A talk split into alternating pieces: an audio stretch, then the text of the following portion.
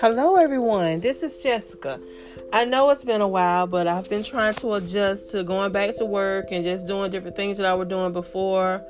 Um, I had my surgery. I'm better now. I'm able to use my arm more. I'm starting. I've started physical therapy.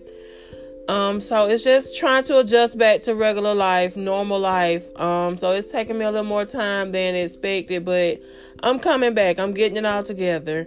So tonight I wanted to talk to you about getting out.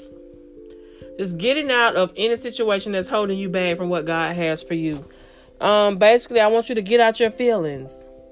Get out your past situations, things that's bothering you from 5, 10, 20, 30 years ago. You know, whether it was yesterday or 50 years ago. If it's something that's still bothering you, get out of that. Find a way to cope with it and deal with it and get out of that past situation that's holding you back. Get out of those toxic relationships. If you're in a toxic relationship that's holding you down, holding you back from where you really want to be in life, get out of it. Get out of that laziness and that procrastination. That's my my biggest downfall is just procrastinating, waiting to the last minute or you know, basically that's. When I have a whole so much time to do it, I wait until the absolute last minute. So that's something I'm working on for myself. Getting out of that procrastination. Get out of your own way. Sometimes you're blocking your own blessings by being in your own way, by being in your own feelings. So get out of your way so that God can move in your life. Get out of get away from negativity and negative people. You know when you feel the vibe isn't right. Get away from that. That negative energy that's draining you day by day. Get out of it. Try getting out of um, you know, being a people person. Get out of being a people person, people pleaser.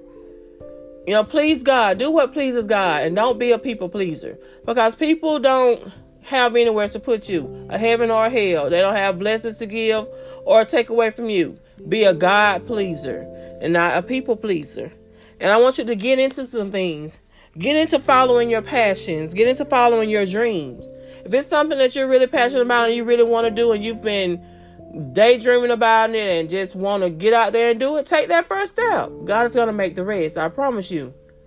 Take that first step into getting your dreams uh, on, on board. Take that first I'm um, getting your dreams off the ground. Get in your bag.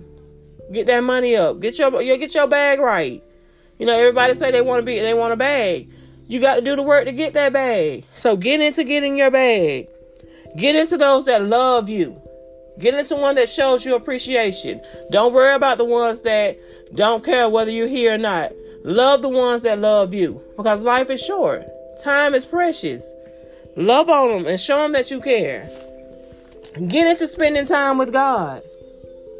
You know, God wants to hear from you. Not just when you're in trouble. God wants to hear from you before you start your day, before you end your day. Talk to God and let God have some appreciation for the things that He's doing in your life. Get into following the path that God has for you. You know, God has a, a, a whole big plan out there for you. You know, you thinking about a five bedroom, four bath. God's thinking about a 10 bedroom, 10 bath.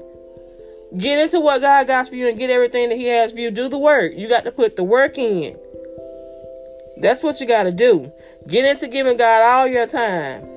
Get into being happy. Get into being confident in yourself. Get into learning who you are. If you don't know who you are, then how can you accomplish anything? You know, go ahead and do what God's calling you to do. Get into helping others realize their goals. Some people may have a hard time. They may struggling to find out who they are. But just one small conversation from you or one push from you can make them the millionaire that God intends for them to be.